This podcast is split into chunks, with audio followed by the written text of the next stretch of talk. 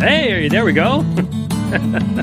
we're we're doing things remotely today. Well, I'm I'm actually here, but Rich is remote, and um, not sure why that was going on that way. Anyway, um, I was actually just uh, looking over some of the material that has come in for the new studio in the RV, and I'm not sure when all of that's being put together. Rich has plans within plans, uh, but I leave. I think the 30th, if I recall correctly, maybe a little bit before that. I'm not sure.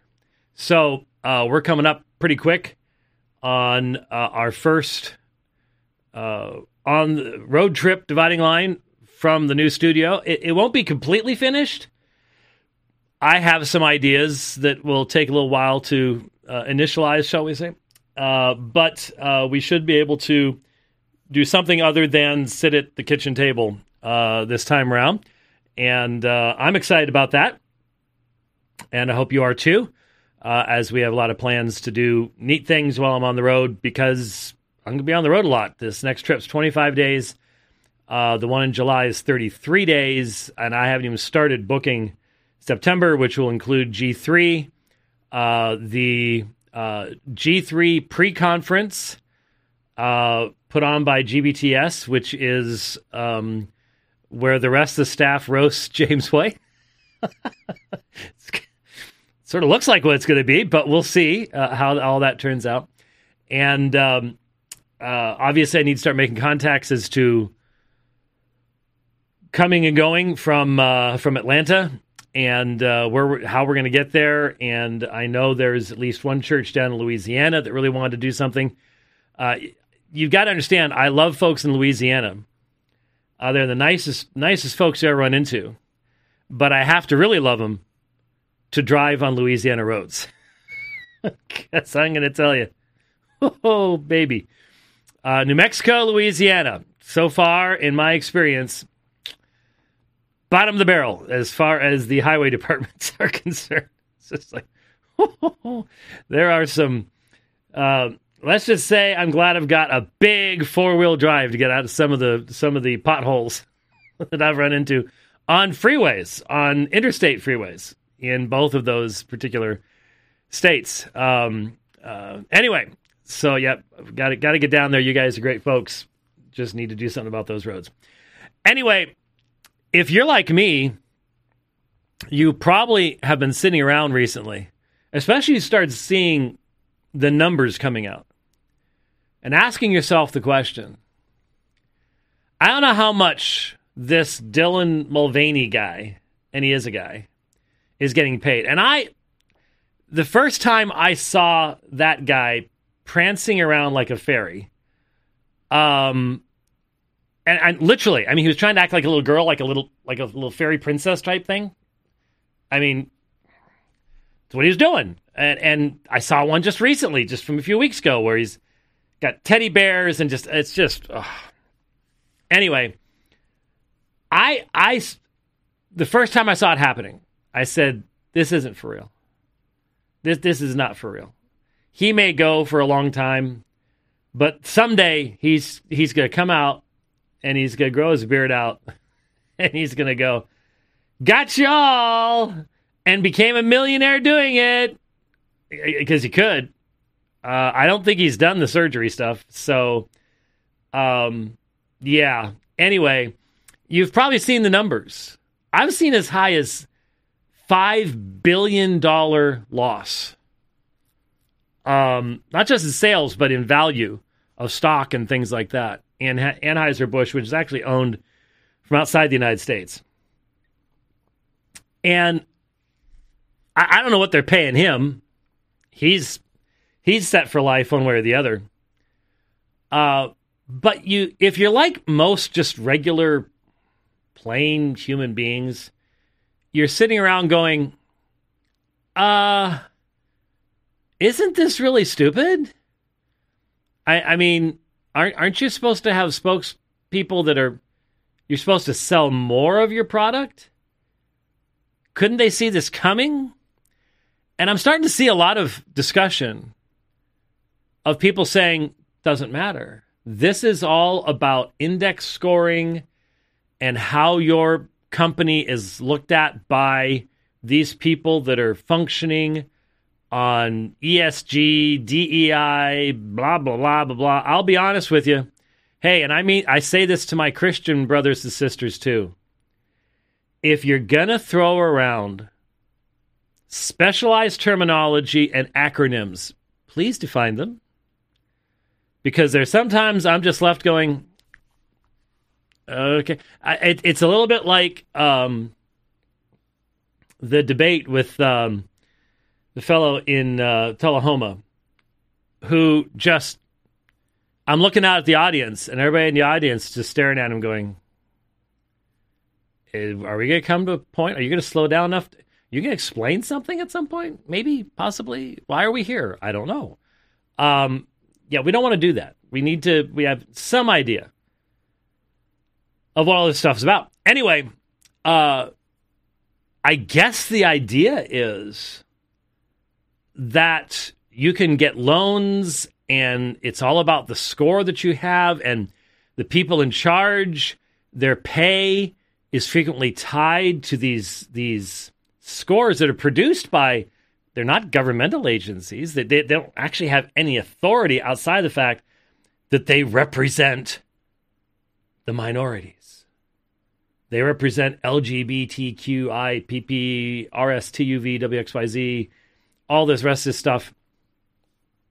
And these people have all the power it's not it's it's it's not been gained validly. It's not by argumentation. It's not by having connection to history. It's based on fear. These CEOs, these companies are cowards. They're just they have they they won't stand up for anything that's right because the preparation that has been done for decades now in the United States in the educational system that has resulted in a, a collapsed, inoperable worldview, a humanistic, secular worldview.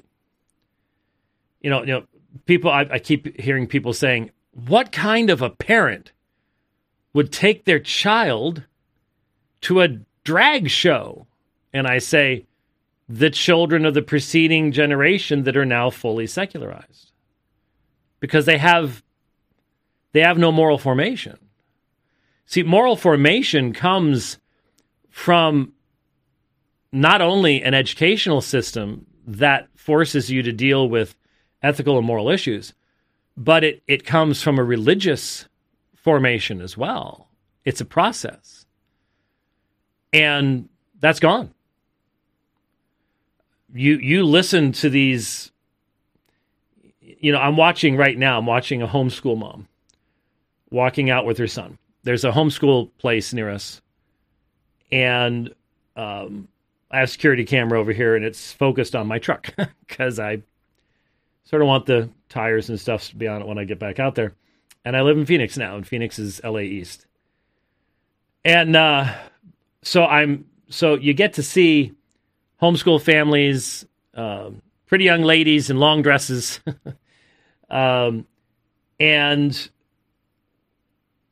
I just, I'm just right now watching a homeschool mom walking out with a big box of curriculum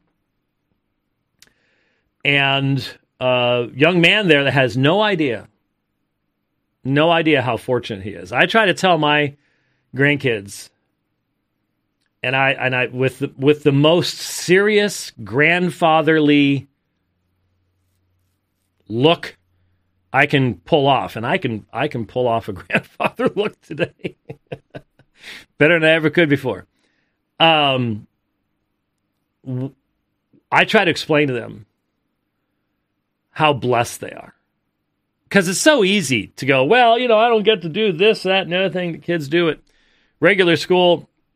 You have no idea the blessing God has placed in your life that you are not in that moral meat grinder called the public school. It, you know, it's true. One thing I know that's true is the vast majority of homeschooled kids can get their work done in much less time than when they are in public school and have far more time to learn much more about life. Do things with mom and dad. Have chores. Oh, oh, Yep, chores. Things that need to be done. Things that are teaching you to, to do things, to, to, to be a functional adult. And likewise to have interaction with your with your with your siblings. I I was watching well, I I was gonna pull it up. And I can't. Yeah, I can't. Unfortunately. Well, can I? Um, you know, it's possible, but but it's gonna be hard because I'll be very distracted uh, in the process. Oh, wait a minute. uh, let me see here. I might be able. Well, but see, I don't. Rich, are you able to to put my uh, screen up? Because I thought I saw my screen up at one point. Um,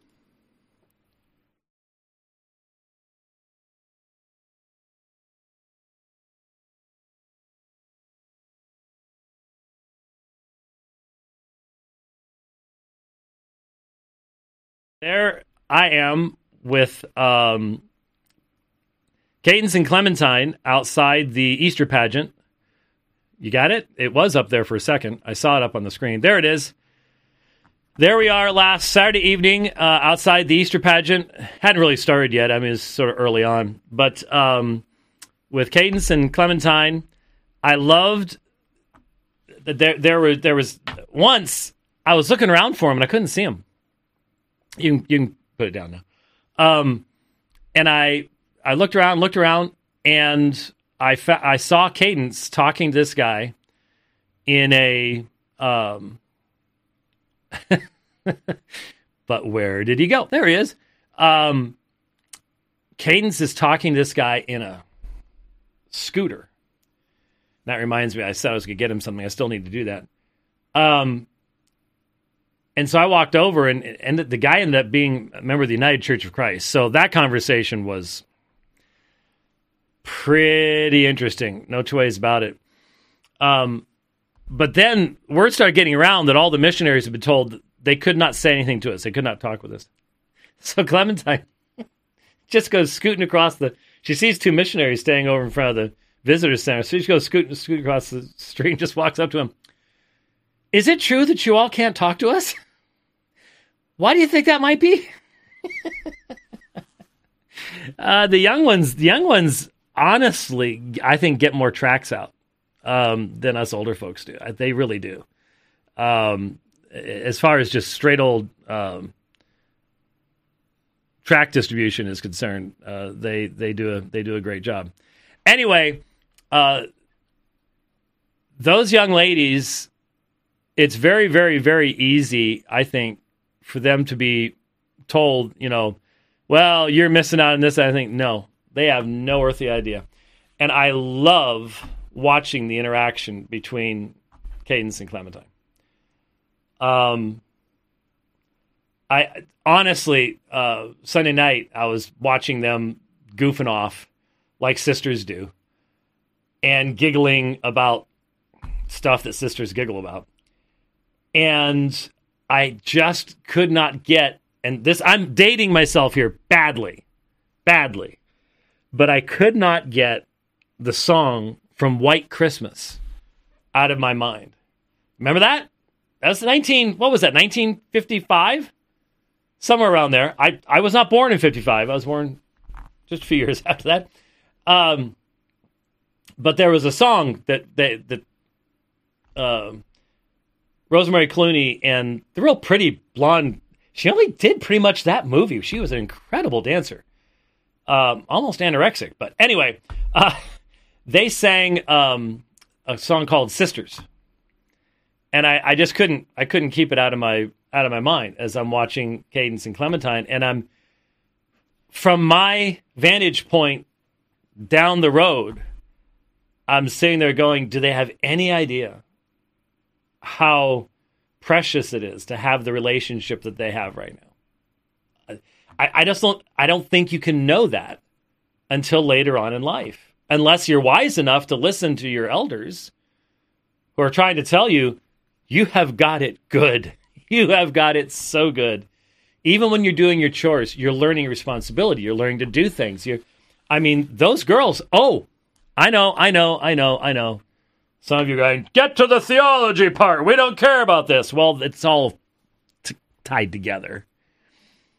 Um, the girls stayed over at our house. Um, I don't know, was that about a month ago? Overnight, I think two nights.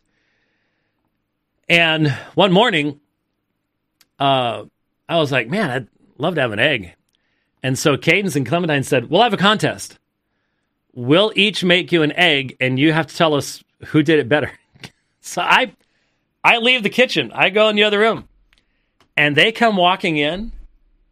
Uh, one I think was sort of like over easy. The other was scrambled, which is what I normally have and stuff.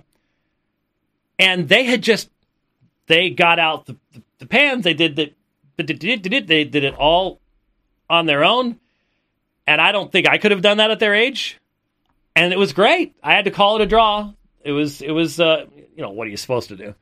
Um, but it was so neat to see just what a fantastic job um, Eric and Summer are doing with uh, with the kids and and homeschooling them and, and raising them in the fear and admonition of the Lord. And of course, I've had the opportunity of baptizing both of those girls, and uh, that's certainly a highlight of of life as well. And uh, so, what a, what a tremendous advantage that they have that they they have the opportunity at this young age of having moral and ethical formation to be faced with these issues not just a not just a uh, to be forced into a way of thinking by peer pressure in the public indoctrination centers that we all have to pay for the tunes of thousands of dollars per year. So, anyways, all this coming back to this is this is where the next generation is. Uh, when you look at the when you look at the surveys of the um, claimed sexualities of the generations, and you look at Generation Z, nearly 20% claiming to be LGBTQ plus. You know that's not possible. You know that's not real. But you can force people into these self-destructive behaviors because they're not looking at the future. They've been they have not been taught to look at the future because their parents don't look at the future. Their parents are focused upon themselves and not the future. Therefore, they have no role models other than to, you know, uh, follow that line. And the result is the destruction of a once great nation. There's no question about it. There's no question about that at all. And so that's what we're that's what we're looking at as we as we look at you know the numbers on the uh, election of a pro murder Supreme Court justice. The Supreme Court was it Michigan or Wisconsin? One of the two. Anyways, up there. And the information coming out that it was primarily college students that created the 11 point gap in that con- in that contest. And that's what's coming. These people will overthrow the Constitution. They will they will embrace any kind of self destruct. They will bring this nation down because they don't know anything else to do. They they are they are ethically and morally malformed. And there is only one thing can fix that. There's only one thing can change that, and we all know what it is.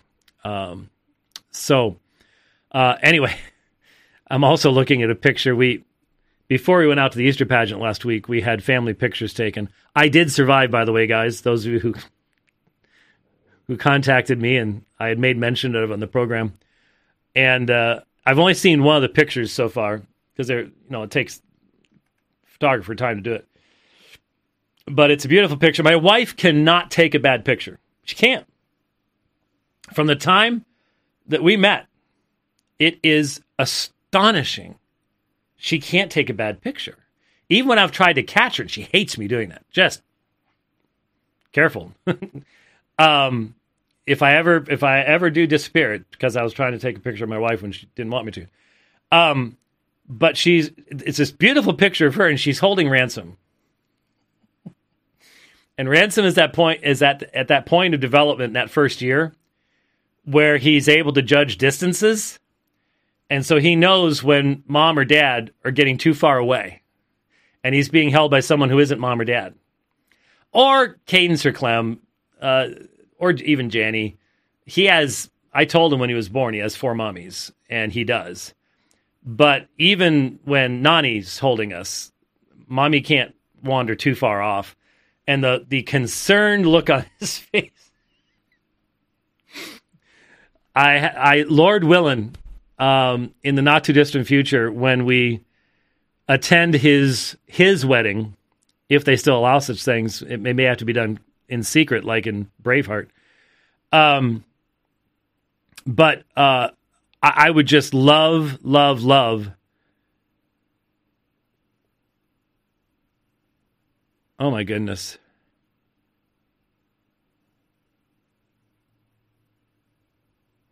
Wow.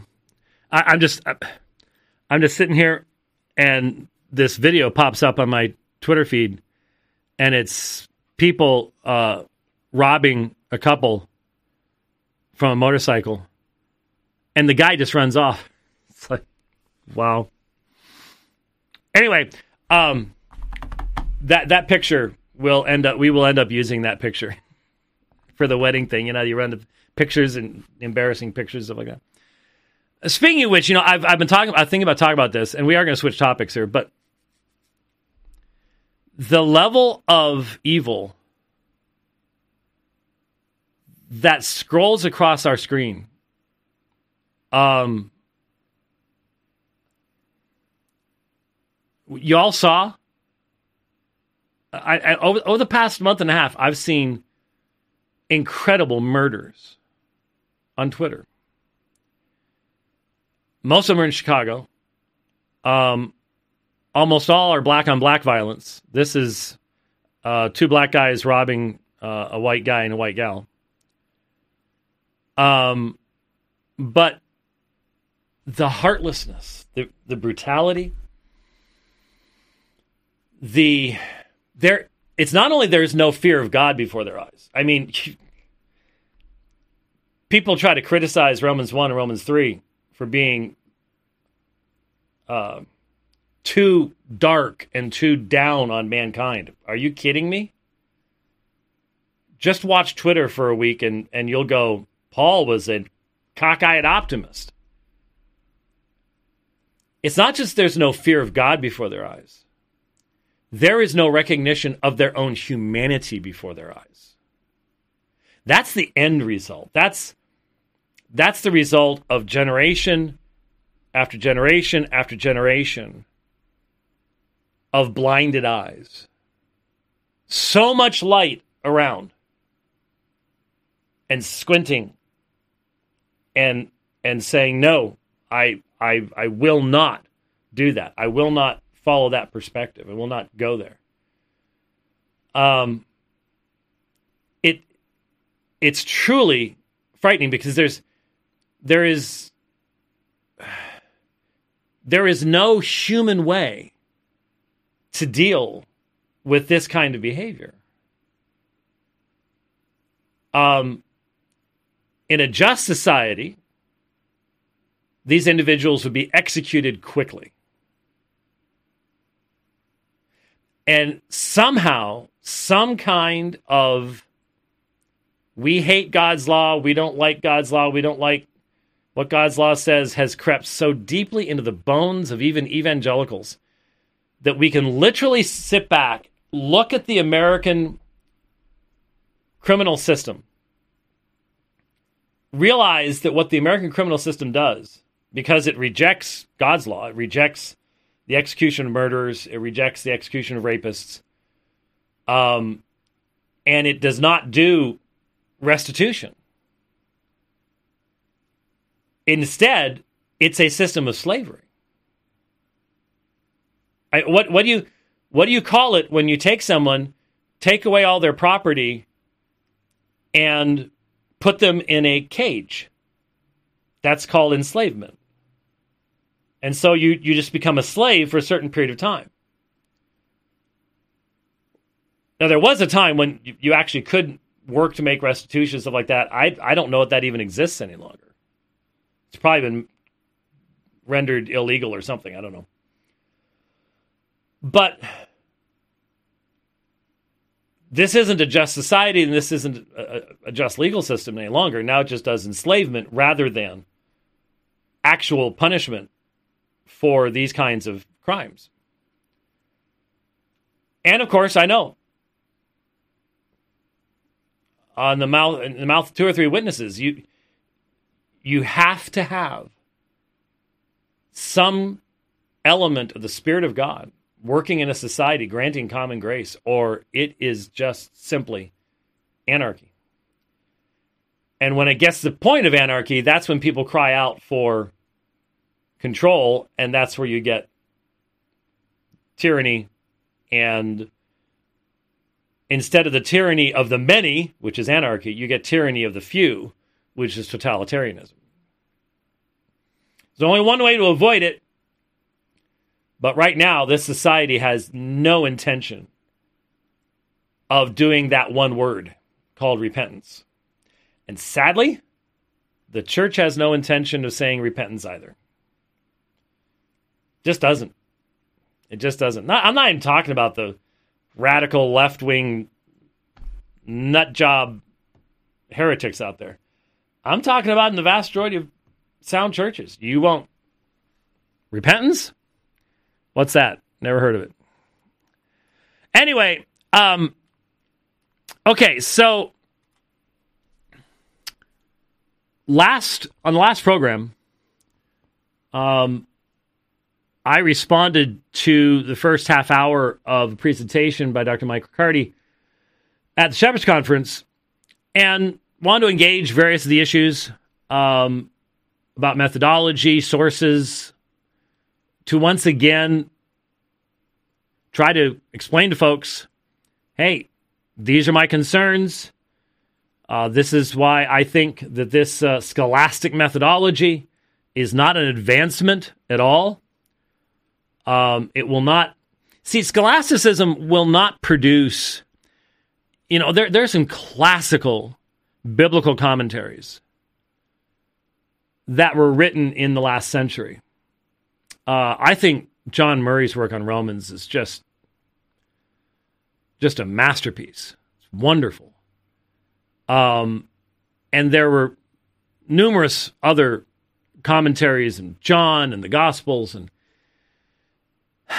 but if you are a um, concerned, active layperson, you you you buy commentaries, you want to do work, you want to all that kind of stuff.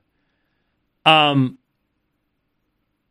you will very quickly discover that there are different kinds of commentaries.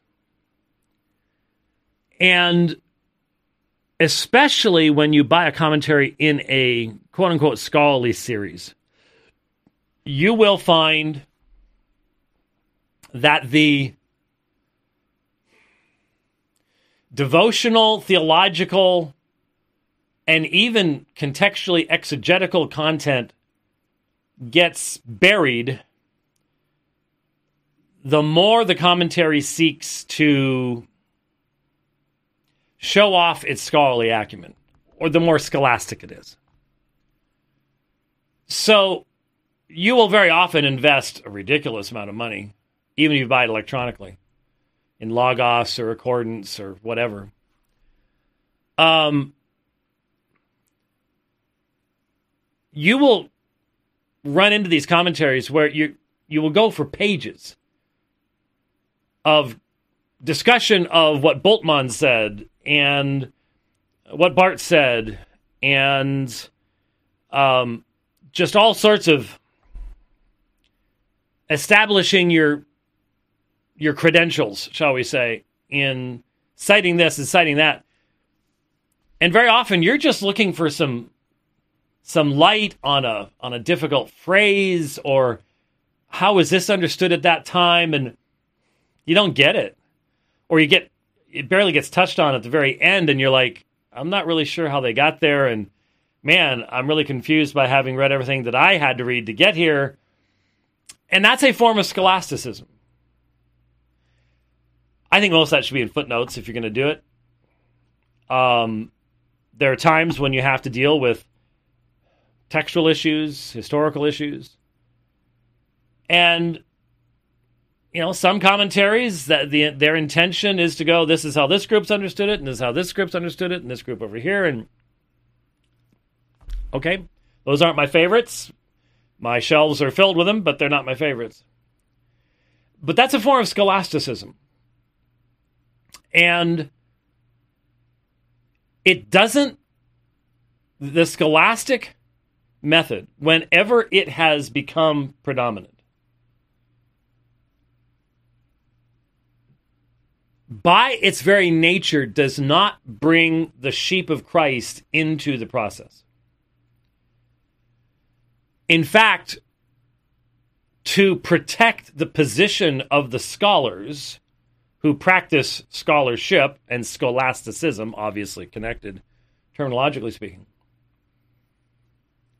there is a uh, purposeful utilization of specialized terminology that makes the layperson dependent upon the scholar to come to the final conclusions.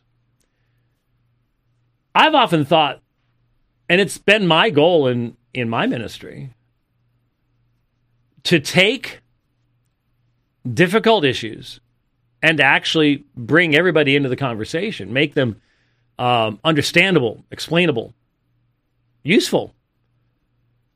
I've done that with textual criticism. I've done that with all sorts of theological issues, even issues relating to the Quran and Islam or Mormonism or whatever. You explain what you're talking about. You make it understandable to as, as wide an audience as you possibly can. It, I'm not saying that there aren't sometimes where it's okay to sit around and speak scholarese, but those should be the exception, certainly not the rule. And so, going back to what I was saying, there's been some tremendous commentaries in the last century that will stand the test of time. And they required scholarship on the part of the author. But the author then made it understandable to a very wide audience, and that's what edifies the body. Scholasticism, whenever it has become predominant, has left the lay people out. It's it's meant for people who just love all the details and stuff. And I get it. I get it. I I've sat around with uh, I, I think of one time I, I sat around with a um, textual critical scholar and can't imagine what people sitting around us in a restaurant would have thought or were thinking as they listened to us having a very, very in depth, very, very technical, very, very few people in the world would understand what we were talking about conversation. It's appropriate for that type of thing to happen, but it can't be the goal and it can't be the norm.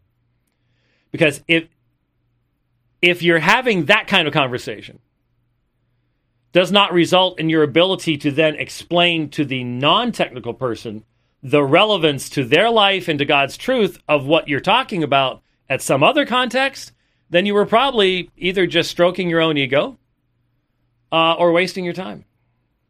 One of the two. That's my opinion on things, anyways. And so when we did the uh, program on uh, Tuesday, I had no idea. I had no idea that Credo magazine uh, and Matthew Barrett is the guy giving direction there. was dropping that day uh, an entire issue, Volume 14, Issue 1, 2023, Reformed and Scholastic is the front cover. Credo, Reformed and Scholastic. And here's, uh, let's just take a look at it here. Uh, Ryan McGraw, uh, what is Reformed scholasticism? Our Reformed fathers used scholasticism to convey orthodoxy. Uh, Christopher Cleveland, truly, uh, John Owen, truly Reformed, truly scholastic. Peter Sammons from Masters. Jerome Zanchi, our forgotten scholastic forefather. I'll be looking a little bit at that. Uh, Owen Anderson, Stephen Charnock, The Clarity of God's Existence and Providence. Uh, Francis Turretin. But then um, under uh, columns, First Principles, Reformed Scholasticism. The Reformation as Renewal, Retrieving the One Holy Catholic and Apostolic Church. Of course, it's the name of Barrett's book. Um, Wholesome Protestant Doctrine, Gold in My Own Backyard by Timothy Gatewood. I think, could be wrong, I saw some discussion about this, that Timothy Gatewood is Matthew Barrett's assistant. I could be wrong about that. I was just seeming that was the connection that was being made. Steve Meister shows up from up in uh, Sacramento. Reform scholastics in the pulpit. The need for clarity and consistency in the ministry of the word. Well, there is a need for clarity and consistency in the ministry of the word, but I can guarantee you one thing scholasticism will never provide it. That was one of the things the reformers were responding against at that particular point in time. Um, there is an interview between R. Scott Clark and Timothy Gatewood. Why you should change your mind about Reformed scholasticism? Um, if you love the Puritans, then you already love the Reformed scholastics, Joel Beeke. Protestant scholasticism is the historical link that binds us to the Reformation, Richard Muller. Um, etc., etc. Uh, oh, an ad fontes approach to Aquinas. Of course, got to get Aquinas in there someplace. Uh, it's just required.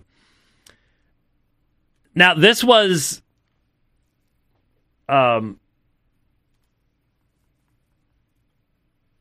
this this need to find the um d d d d d d where to go?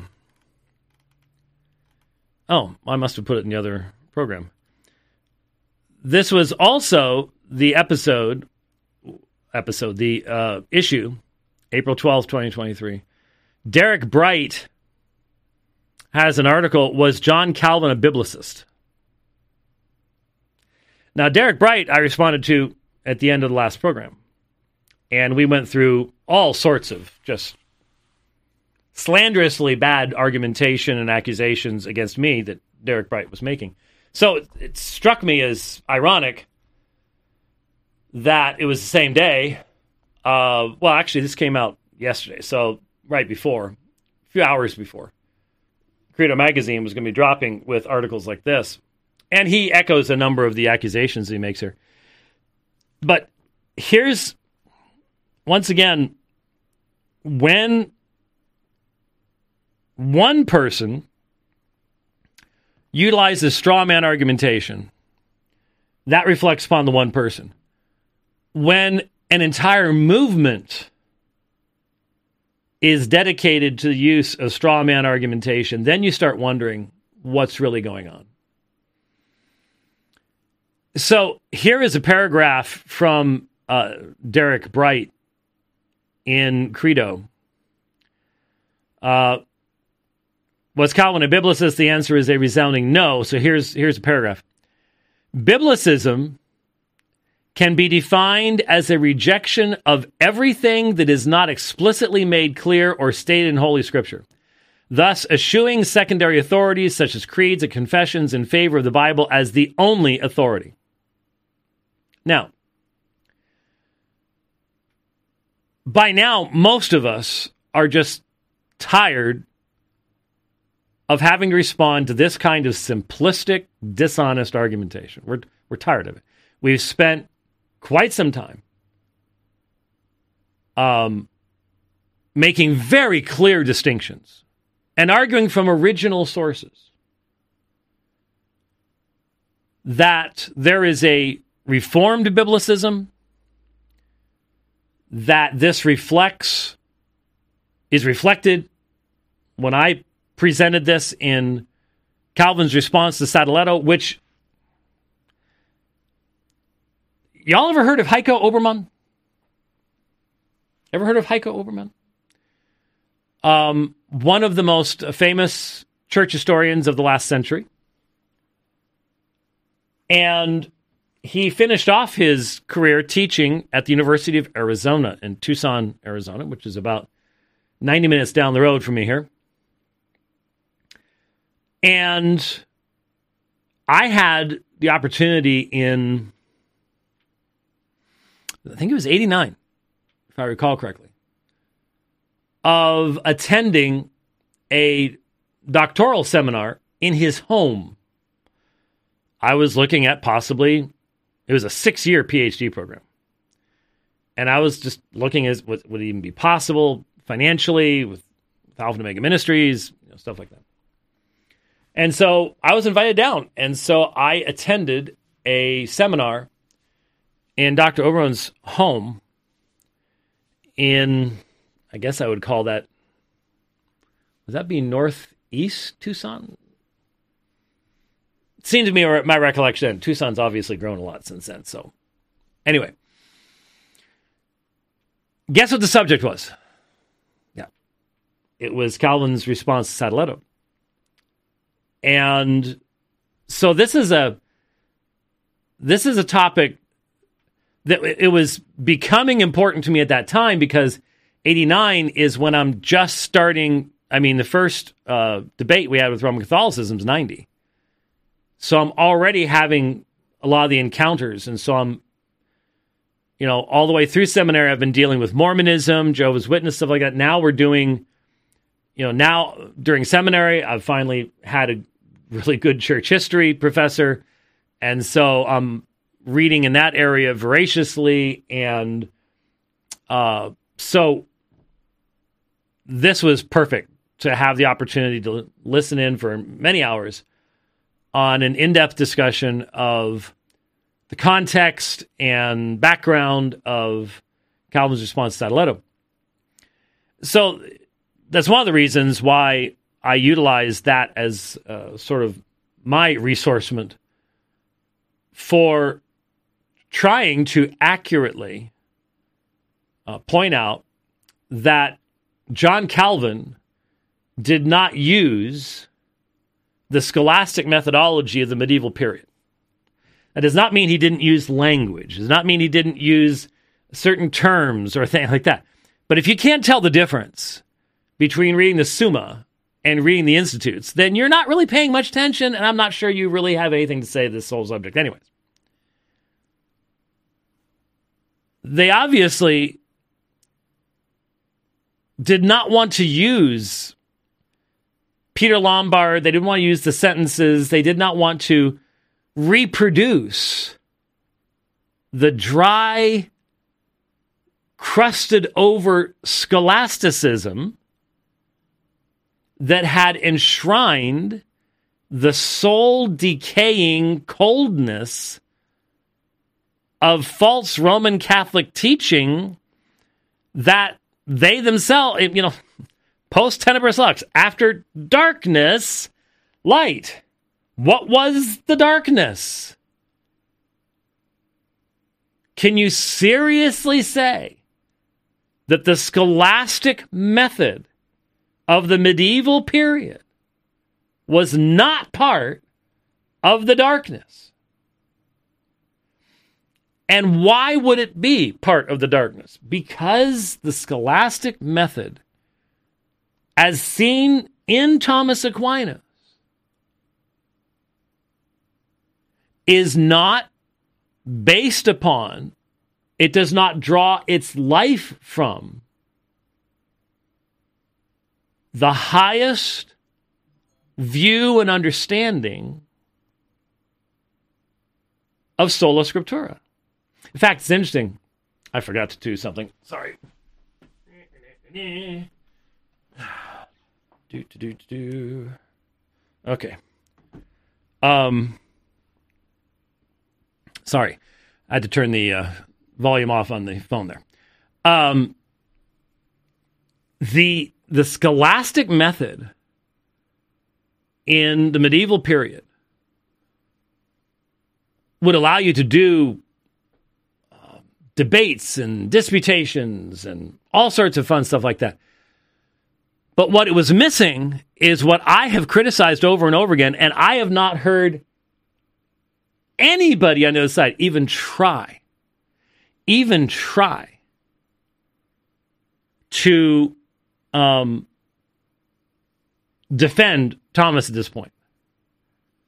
You know, I've heard people say, "Oh, you need to read Thomas's uh, commentaries. Or um, can sometimes, uh, once in a while, infrequently, but uh, once in a while, be great." it's like, okay, all right. So we've walked through Romans four, and we've looked at this passage and that passage, and we've looked at stuff on tradition, and and when I when I wrote my article for uh, the GPTS journal, I was very fair to Thomas, contextualized him, recognized where he was. And one of the points is he was at a time in history where there had been centuries of creeping diminishment of the centrality of the scriptures over against an ever hardening, thickening superstructure of tradition.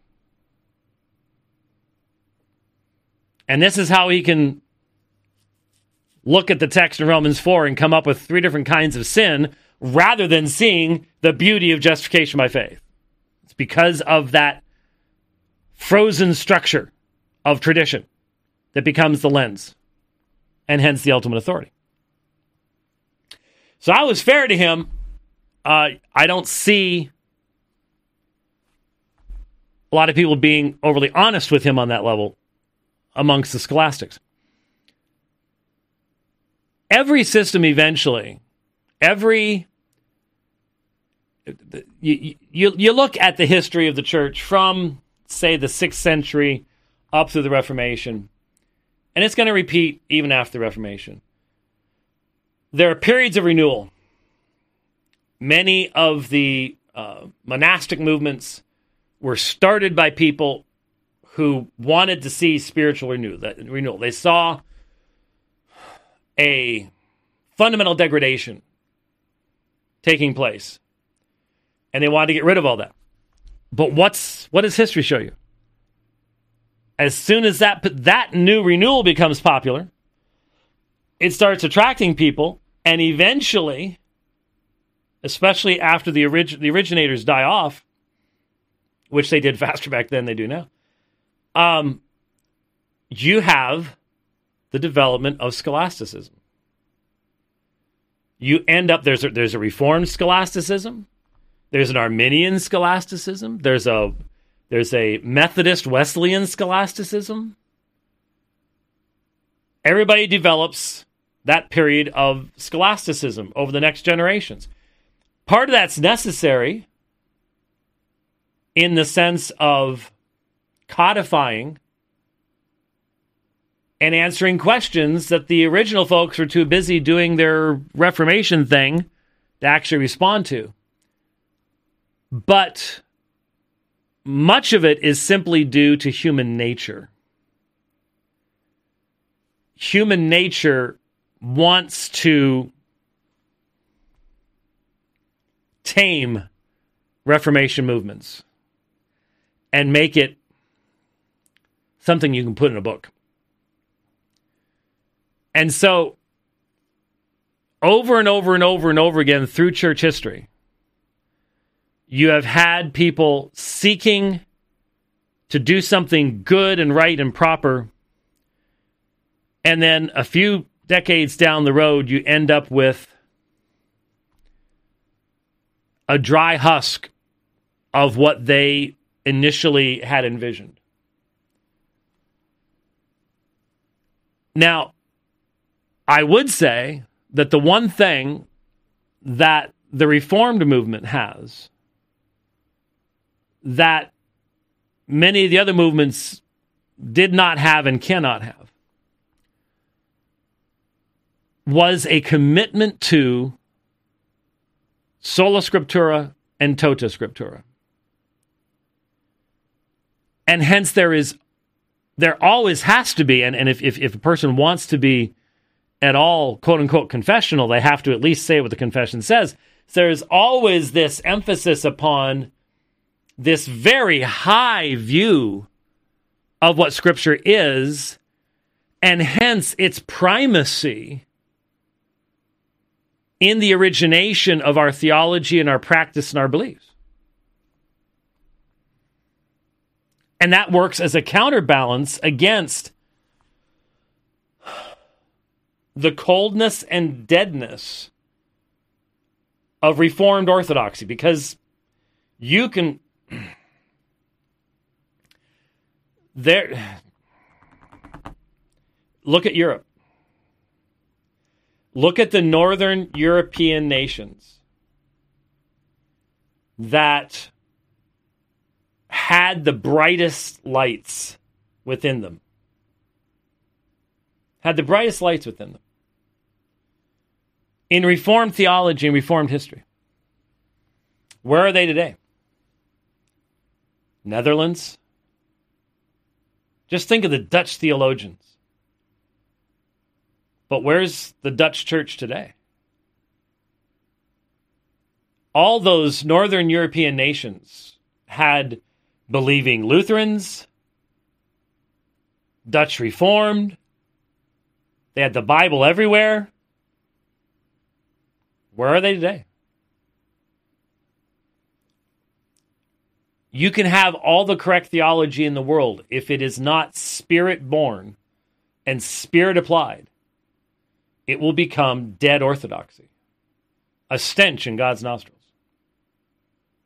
A stench in God's nostrils.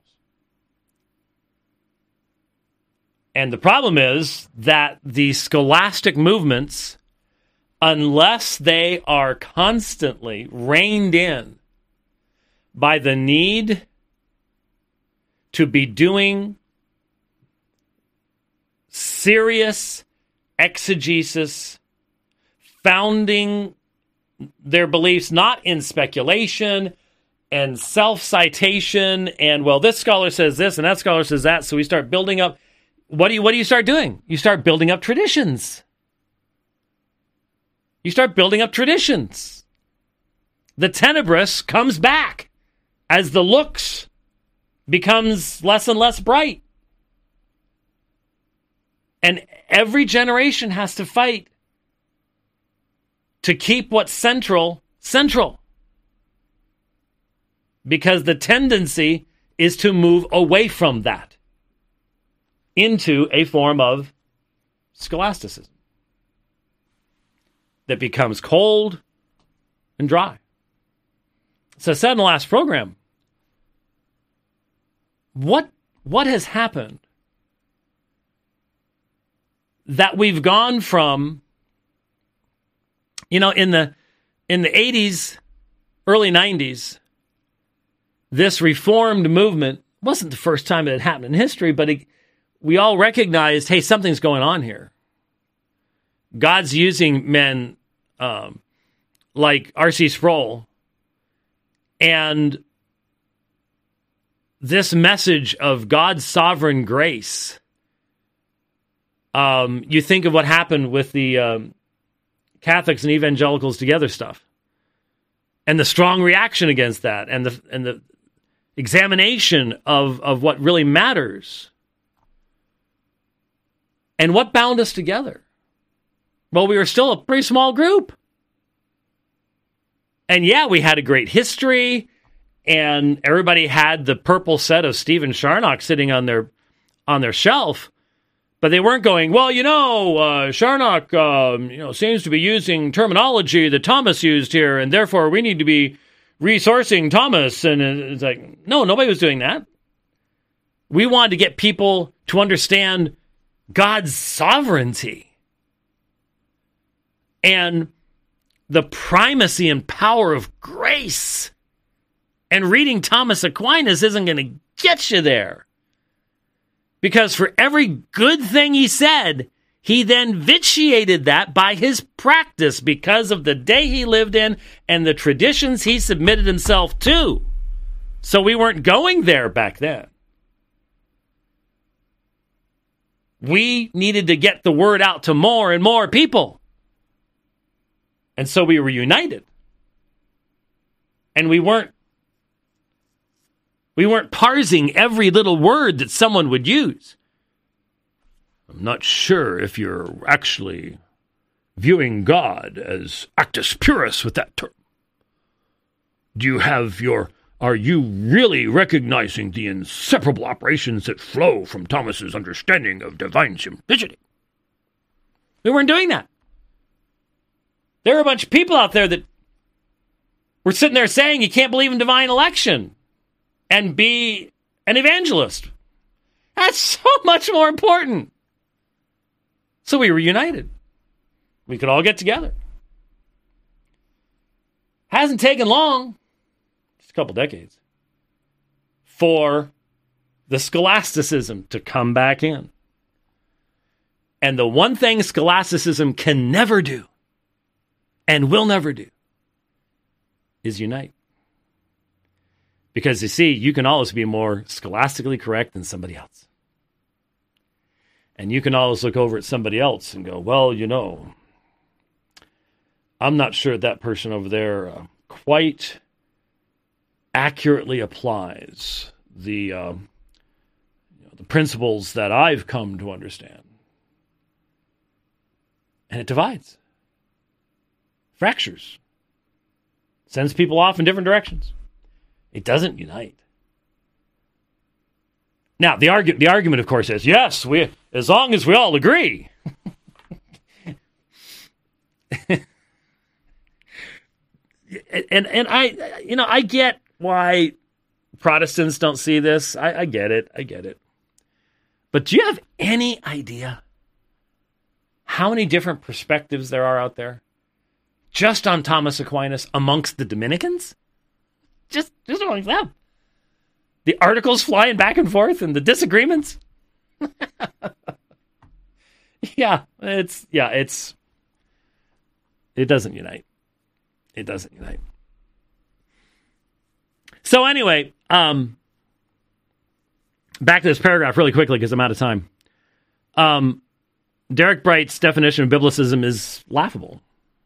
It's a straw man. It has to be. They can't deal with the biblicism that Calvin actually presented in an honest, fair fashion. It goes on to say this type of argumentation, which also led to a rejection of the use of Aristotelian metaphysics.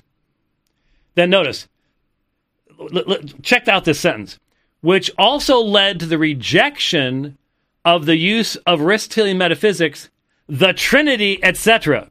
So you put Aristotelian metaphysics and the Trinity right next to each other. Wow. Where is this being taught? You you you actually went there.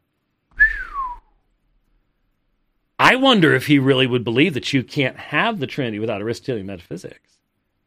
I've heard some guys getting that close. That's real. Um, that's real scholasticism there. It's absurd. It's the end of anything Protestant. It's the end of any supremacy of Scripture. But wow, mm, okay. Uh, this type of argumentation, which also led to a rejection of the use of the Trinity, etc., historically originated from the Socinians. Oh. Today, the term has been co opted by some in the Reformed Church as a contrast to the teachings of the great tradition. Who do you think that's about? Hi!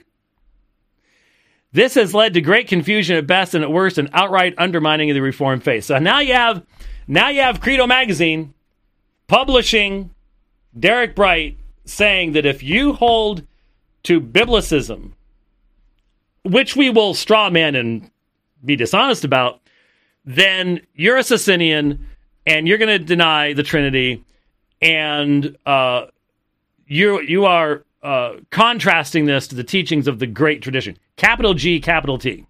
There you go. There you go. And you all, uh, every time you folks are going, we're not doing anything about the great tradition and stuff like that. And I just go, yeah, give it about six months. Give it about six months. And here's, is this leading to unity? No, it's leading to straw man misrepresentation. And scholasticism has a long history of it. A long history of it. I was going to look at some of the comments from Peter Sammons, but we've we've gone way over, but there are some fascinating. I, I just, to all of you who are going, I just think you're overreacting and all the rest of this stuff. Um, just just open up your own browser and go to credo credomag.com. Click on it. Uh, read Dr. Sammons' article. Read it for yourself and just ask yourself a simple question When did this start being taught at Masters? Because it wasn't for decades on end. Decades on end. That's a fact that cannot be argued. Now, if you want to defend it, come straight out. Do it. Like I said last time. But let's be open about it, shall we? Okay, dokie. All righty. Went a couple minutes over there, but that's how things go. Thanks for watching the program today. Like I said, um, we're putting the the uh, we're we're gathering the materials. I saw some lights out there and cameras and uh, everything else. Um, if you go to uh, aomin.org, go to the donate button, pull down that menu. Bottom one there is how you can help. Um, did I mention, you know, see, this is where it'd be nice if Rich was sitting over there, even though we're both so old now, we sort of just normally just stare at each other and go, I don't know. Um, but I had a wonderful lady in Cedar City, Utah. One of the two nights that I was speaking there a couple weeks ago, uh, before the snow apocalypse. In fact, I was told it was snowing in Salt Lake again today. Oh, good grief. Anyway, um, she she was greeting me afterwards. I was getting ready to leave, and she said, "Now, um, be careful driving now, and and get the um, knob for the kitchen drawer that I bought safely to where you're going." And for a moment, I'm like, and then it clicked in. What she was saying was she hasn't been able to donate a lot, but she's donated to the travel to the uh, uh, bottom one, the, the, mobile studio fund, and therefore uh, one of the uh, knobs on one of the uh, drawers in the kitchen, that's hers.